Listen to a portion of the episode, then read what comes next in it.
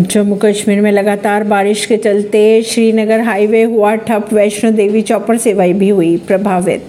जम्मू कश्मीर राष्ट्रीय राजमार्ग भू संकलन होने के बाद वाहनों के लिए बंद किया गया। मौसम विभाग के अनुसार श्रीनगर में 4 अप्रैल तक प्रदेश के कुछ हिस्सों में बारिश हो सकती है। देश में बदलते मौसम के बदले मिजाज के बीच शनिवार को भी प्रवेश द्वार लखनपुर से लेकर कश्मीर तक बारिश, बर्फबारी के बाद पारे में अचानक गिरावट। दर्ज की गई।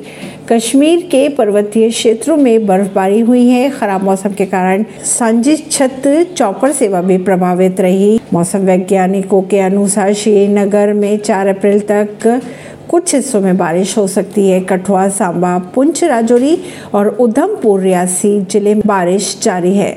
अगर अगले 24 घंटे की बात करें तो जम्मू में 24 घंटों में 10 डिग्री तक गिर सकता है पारा।